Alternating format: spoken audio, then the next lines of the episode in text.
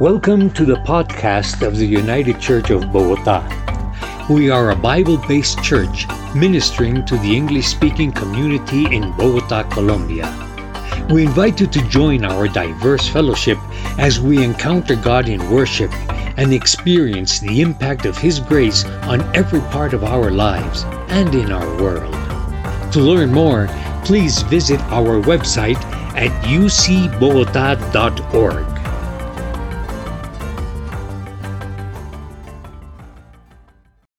With that said, let us jump into God's Word together. You can go ahead and turn your Bibles with me to Exodus chapter 14. We are in probably the most famous story from the book of Exodus. Um, maybe because of the, you know, the Charlton Heston film back in the day. Um, but uh, it is a very famous story. It is the crossing of the Red Sea. But before we jump into that, just a little bit of a recap as to where we've been so far. So, the Israelites have been in slavery in Egypt. Evil King Pharaoh, uh, evil King Pharaoh, that's like saying the same thing twice. The evil Pharaoh has been taking uh, taken all the people of Israel, has put them into slavery, put them to hard labor, has also murdered a lot of their children. He's been brutal. He's been awful. And so what do they do? They call out to the Lord and say, Lord, come save us. And the Lord shows up. He appears on the scene and does all these amazing plagues, um, shows his power, and the Egyptians are finally like, okay, fine, you can go, no problem. Um, get out of here. And so they're leaving and they're on their way out. We didn't read this part, but as they're on their way out of Egypt, they're walking, uh, God Himself shows up in a cloud. His presence follows along with them. It's a cloud by day and a pillar of fire by night, so that they know they are not alone. So, this morning we're going to get to this part where they're at the Red Sea. But what I want you to pay attention to as we read our passage this morning is I want you guys to notice, particularly, the response the Israelites have upon coming to the Red Sea and seeing that Pharaoh's army is now chasing behind them. So, would you please stand with me and we're going to read the entirety of Exodus 14 together and then we will talk about it. Then the Lord said to Moses, Tell the people of Israel to turn back and encamp in front of Pihahiroth, between Migdol and the sea, in front of the people of Israel. They are wandering in the land, the wilderness has shut them in and I will harden Pharaoh's heart, and he will pursue them. And I will get glory over Pharaoh and all his host. And the Egyptians shall know that I am the Lord. And they did so. When the king of Egypt was told that the people had fled, the mind of Pharaoh and his servants was changed toward the people. And they said, What is this we have done that we have let Israel go from serving us? So he made ready his chariot and took his army with him, and took 600 chosen chariots and all the other chariots of Egypt, with officers over all of them. And the Lord hardened the heart of Pharaoh, king of Egypt, and he pursued the people of Israel while the people of Israel were going out defiantly. The Egyptians pursued them, all Pharaoh's horses and chariots and his horsemen and his army, and overtook them and camped at the sea by Pihahiroth in front of Baal-zephon. When Pharaoh drew near, the people of Israel lifted up their eyes, and behold, the Egyptians were marching after them, and they feared greatly. And the people of Israel cried out to the Lord. They said to Moses, Is it because there are no graves in Egypt that you have taken us away to die in the wilderness? What have you done to us in bringing us out of Egypt? Is this not what we said to you in Egypt? Leave us alone that we may serve the Egyptians. For it would have been better for us to serve the Egyptians than to die in the wilderness. And Moses said to the people, Fear not, stand firm, and see the salvation of the Lord, which he will work for you today. For the Egyptians whom you see today, you shall never see again. The Lord will fight for you, and you have only to be silent. The Lord said to Moses, Why do you cry to me? Tell the people of Israel to go forward. Lift up your staff and stretch out your hand over the sea and divide it, that the people of Israel may go through the sea on dry ground. And I will harden the hearts of the Egyptians so that they shall go in after them. And I will get glory over Pharaoh and all his hosts, his chariots, and his horsemen. And the Egyptians shall know that I am the Lord when I have gotten glory over Pharaoh, his chariots, and his horsemen. Then the angel of God, who was going before the host of Israel, moved and went behind them. And the pillar of cloud moved from before them and stood behind them, coming between the host of Egypt and the host of Israel. And there was a cloud in the darkness, and it lit up the night without one coming near the other all night long. Then Moses stretched out his hand over the sea, and the Lord drove the sea back by a strong east wind all night and made the sea dry land, and the waters were divided. And the people of Israel went into the midst of the sea on dry ground, and the waters being a wall to them on their right hand and on their left. The Egyptians pursued and went in after them into the midst of the sea, all Pharaoh's horses, his chariots, and his horsemen. And in the morning watch, the Lord in the pillar of fire and of cloud looked down on the Egyptian forces and threw the Egyptian forces into a panic, clogging their chariot wheels so that they drove heavily. And the Egyptians said, Let us flee from before Israel, for the Lord fights for them against the Egyptians. Then the Lord said to Moses, Stretch out your hand over the sea, that the water may come back upon the Egyptians, upon their chariots, upon their horsemen. So Moses stretched out his hand over the sea, and the sea returned to its normal course when the morning appeared. And as the Egyptians fled into it, the Lord threw the Egyptians into the midst of the sea. The waters returned and covered the chariots and the horsemen of all the hosts of Pharaoh that had followed them into the sea. Not one of them remained. But the people of Israel walked on dry ground through the sea, the waters being a wall to them on their right hand and on their left. Thus the Lord saved Israel that day from the hand of the Egyptians, and Israel saw the Egyptians dead on the seashore. Israel saw the great power that the Lord used against the Egyptians. So the people feared the Lord, and they believed in the Lord and in his servant Moses. Let's pray. Father God, thank you so much for your word. May it not return void this morning, um, but may it encourage our hearts and challenge us to greater dependence and trust in you. Pray all this in Jesus' name. Amen. You may be seated. So I use this story with permission, but my wife, uh, when she tells um, her story, she talks about a time in her life when she felt like the Lord was calling her to date this one guy. Um, it wasn't me, it was another guy. Um, she felt like the Lord was calling her to date this one guy. She just had it on her heart. She felt like this is who I'm meant to be with. And so she prayed. She prayed fervently Lord, please have him ask me out. Please have him uh, pursue me. And you know what? God seemed to be answering her prayers. He did ask her out. He asked her out, and they started going on dates. But pretty soon, Kelly realized that this guy isn't actually good for me. This guy, this relationship is not working out. And the guy wasn't even treating her particularly well.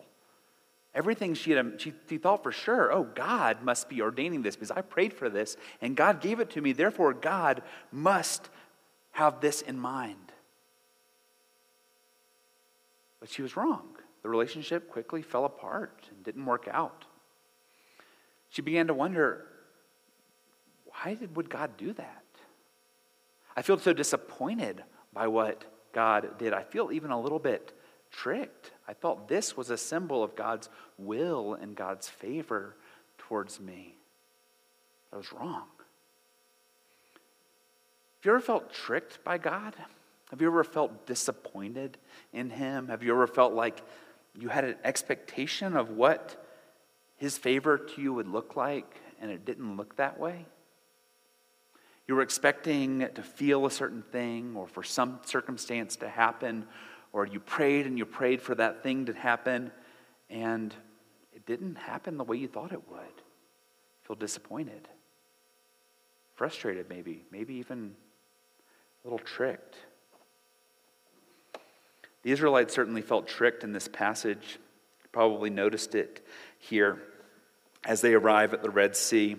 Um, in bondage, you know, they had cried out for deliverance. They had been in this brutal bondage, and uh, they say, God, please deliver us. And God shows up and he does all these miraculous plagues and he seems to be calling them out of Egypt. And Pharaoh's like, get out. And they're like, yes, we're going. And actually says they're going out defiantly, like they're boldly going out with confidence that God is with them, the clouds above them, following them along to show God's presence with them. They are ready to go. And then God says, okay, now turn southwest. Which might not sound like that big of a deal. You know, going southwest, not a big deal. Why, why is that a problem? Well, if you know your geography, you know that if you want to get out of Egypt and go towards the promised land, which is where modern day Israel is, you would uh, go west. Southwest is a problem because that is where the Red Sea is, and that blocks off Egypt from the Sinai Peninsula. And so they're going southwest towards the ocean, this impassable barrier that no one could get by without a boat, especially not a group of people this large. And God specifically says, hey, you go, and you go right here to the edge of the waters. So much so that you will have nowhere else to go. And they do. They go there, and they're like, okay, this is weird. And they're just thinking it's weird probably when they turn around, they say, oh, there's an entire army pursuing us, ready to enslave us, ready to kill us, ready to throw us back into misery. And so they come to, uh, to Moses, or they cry out to God, and they cry out to God through Moses. And here's what they say It says, When Pharaoh drew near, the people of Israel lifted up their eyes, and behold, the Egyptians were marching after them, and they feared greatly. And the people of Israel cried out to the Lord. They said to Moses, Is it because there are no graves in Egypt that you have taken us away to die in the wilderness? What have you done to us in bringing us out of Egypt? Is this not what is is not this what we said to you in Egypt? Leave us alone that we may serve the Egyptians. For it would have been better for us to serve the Egyptians than to die in the wilderness. You see, the Israelites are feeling tricked by God. God did all this stuff, but then He brought us here in the middle of nowhere, and He did, doesn't seem to be doing anything. They make this, uh, this great comment. They say, Are there no graves left in Egypt? That's a, that's a pretty witty comment when you think about the thing that Egypt is famous for more than anything else is literally tombs, you know, pyramids, right? Like there, there, there are graves everywhere in Egypt, and they're like, God, why would you take us out here? There are plenty of graves back there. We could have died there. They're frustrated with God. So points for wittiness, no points for trusting the power of God. But God is patient with them, and through Moses, he responds to them. And this is what Moses says. He encourages the people. He says, Fear not, stand firm, and see. See the salvation of the Lord, which he will work for you today. In other words, Moses is saying to them, Trust the Lord and watch. Trust the Lord and watch. This morning, if you are feeling disappointed or confused or maybe even tricked by God, He is not tricking you. He is not abandoning you. And God is telling you the same thing. He's saying, Trust and watch. Trust the Lord and watch. He's calling you to something even deeper than you could have imagined. These are our two points this morning trust and watch. Let's talk about trust. When you're feeling disappointed by someone, particularly by God, it's kind of hard to trust them. How do you trust someone you're disappointed in? Well, it's the same way that people who are in Wyoming staring at a field every hour trust that a geyser is about to pop up out of the ground. If you go to Yellowstone National Park, every hour you will see a group of people standing around staring at an empty field. Nothing's happening, it's, they're just staring at it. And they assume, they know that something is going to happen. Why? Because Old Faithful, the geyser there, um, shoots into the air once every 40, to two, 40 minutes to two hours, and it has done that for all of history over and over and over again. It shoots up day and night, every 40 minutes to two hours. So people will gather there and they'll stand and they'll watch, ready for it to happen because they know it's always done it. It's certain to do it again. It is the same way with the Lord. How do we know? How do we trust that even when we don't know what He's doing, we don't see what He's doing, how do we know that He's at work? Because we've seen Him and His faithfulness over and over and over again. We look backwards in order to trust in the present. And that is our call this morning. That's one of the things I want us to take away is that we need to be looking backward. Now, the problem with the Israelites here is they had a memory problem. They had a big problem with memory. You see it immediately. What is the first thing they say to Moses? It's like, Didn't we tell you, Moses? Didn't we tell you? We didn't want you to bother our lives. Our lives were great back there. We were just serving the Egyptians. It was awesome. They're forgetting that they were the ones who initially called out to the Lord because of their bondage. And you'll see this over and over again if you read through the rest of Exodus, Leviticus, Numbers, Deuteronomy, Joshua. If you go through the whole Old Testament, you'll see over and over again the people of Israel are forgetful. They constantly are looking back and saying, oh, well, things were better then. Oh, well, why can't you take us back to Egypt, Moses, Joshua, etc.? Things were nicer then. They forget that. They also forget that God Himself has very clearly demonstrated His power to them. What just happened days previous to this moment? God had done the 10 plagues, had shown His miraculous power over nature, over life itself, over the sky. He's shown that He has power over even the rivers, the waters. So they should know that God has power right now.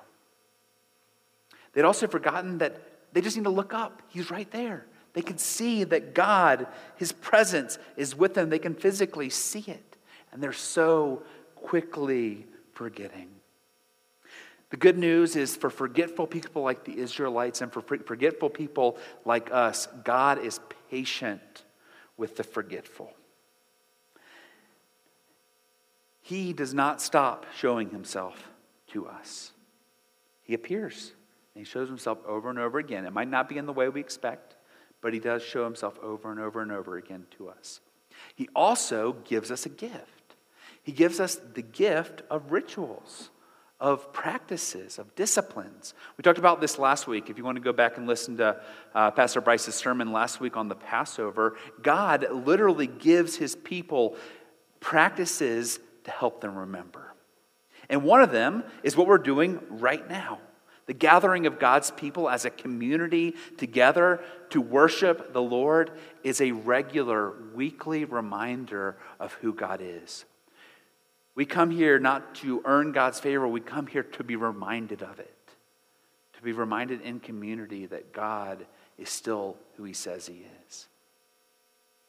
He desperately loves His people, He's desperately committed to them. You need to be in worship regularly. We need it. I need it. We need that regular reminder. You also need to be in God's Word. God's Word is a reminder, a written, permanent reminder of who God has been in history and who He will be in the future. It is, it is something that we are meant to be meditating on daily. We also need to be in community with God's people. We need to have other Christian friends in our life who know us deeply enough to be like, hey, you're discouraged. Hey, you're struggling. Hey, you're doubting. Hey, you're hurting. Let me talk to you about Jesus. Let me, let me remind you who Jesus is. We need these regular rhythms of reminders from God that He has given us, like these and others.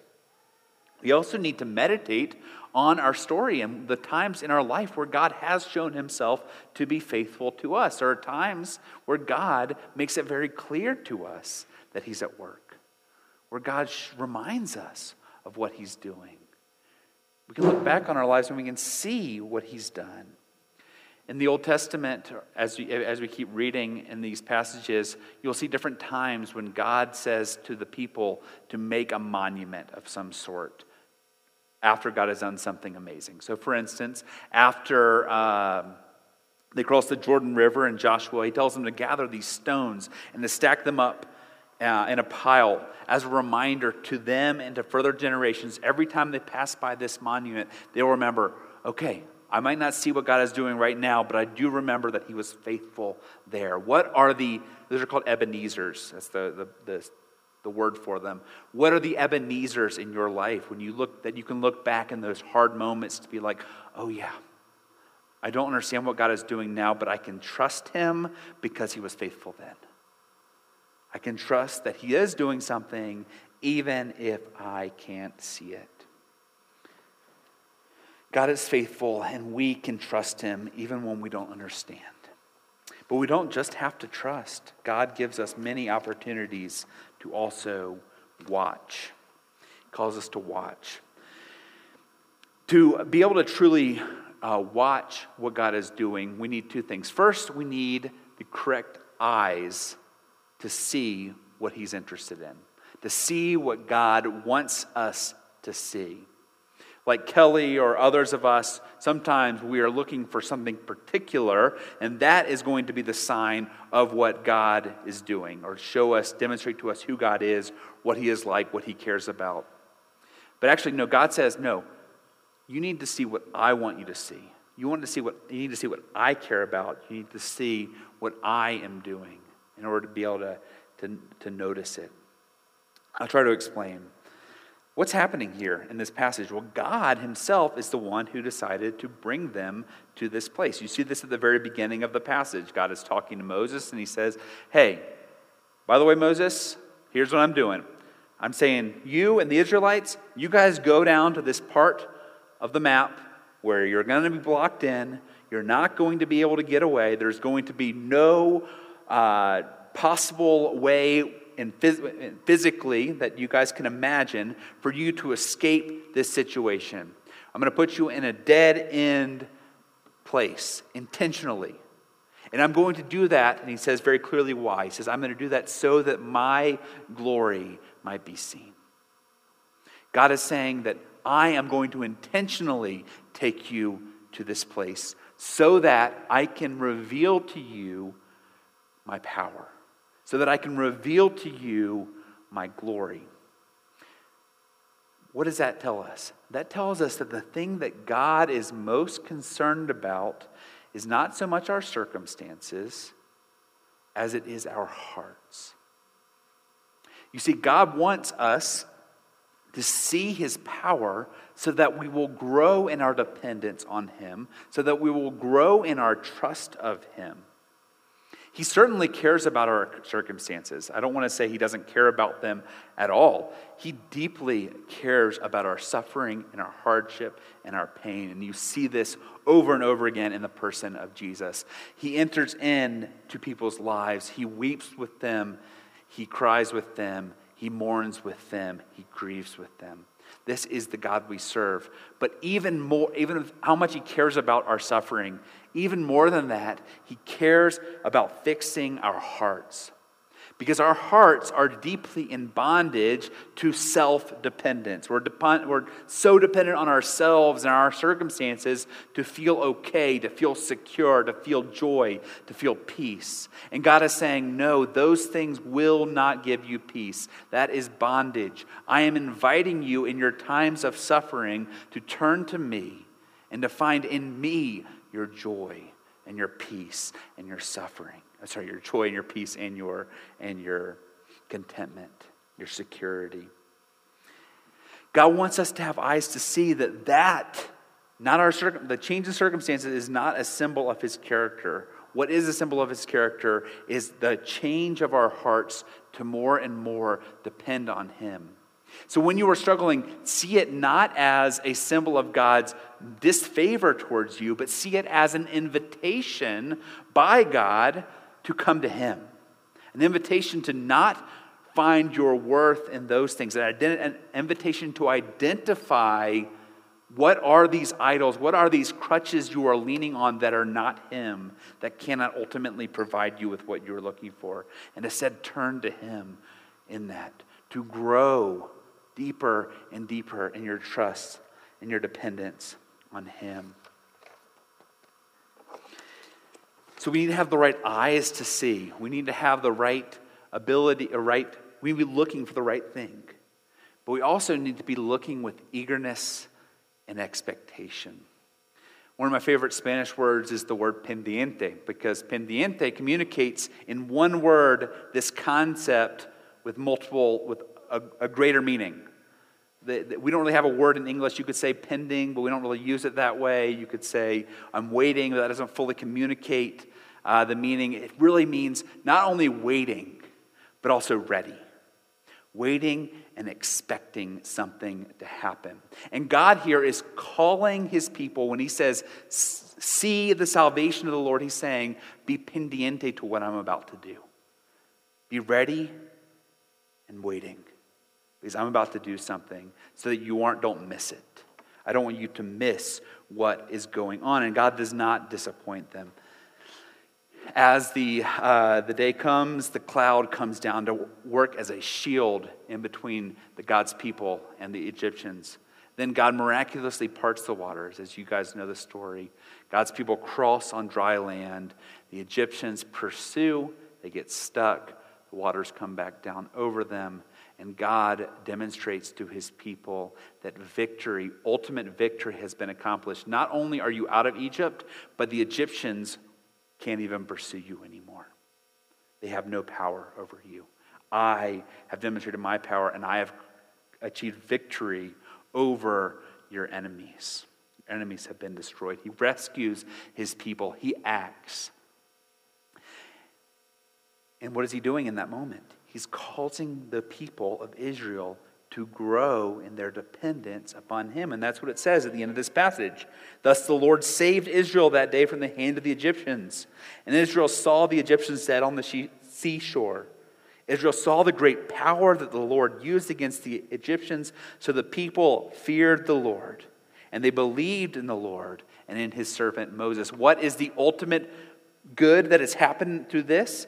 is the change of their hearts from doubt to belief, from feeling tricked to trusting. Right? That's what's happening in their hearts. That is the major thing that God has accomplished in the hearts of his people. And so for us, too, we can expect God to be working on our hearts, to be changing them. What's really cool is that, yeah, Kelly did not work out with that other, it didn't work out with that other guy. She got to marry me, but that is not the end of the story. It wasn't like, oh, great, now her life is fulfilled now that she met me. No, God put us together, and now she's married to a miserable sinner who struggles with things. And she has to deal with that. And what has our marriage done? Our marriage has helped each one of us, through God's power, to trust more and more in Jesus to depend more and more on Him. That is what God was concerned about with Kelly and this other guy. He was concerned with giving her a place where she could grow more and more independence on Him, that her heart could change. And He was doing the same for me. This is what He is doing in our lives, and we need to be looking for it. I, if you've been a Christian for any amount of time, you should be able to look back on years before and see, oh, wow, God has done these things in my life. God has been faithful. He has shown up. He is changing my heart. He is challenging my heart. He is confronting my heart. He is at work there. I might not know the end result yet, and well, I know that it's going to be good maybe in the future, but right now I don't really understand what he's doing. He feels like he's just revealing a lot of sin in my life, or he feels like he's just, you know, like challenging my idols all the time, or it feels like he's not providing that thing I think I need the most. But all of that are symbols of his work symbols of his invitation to more dependence.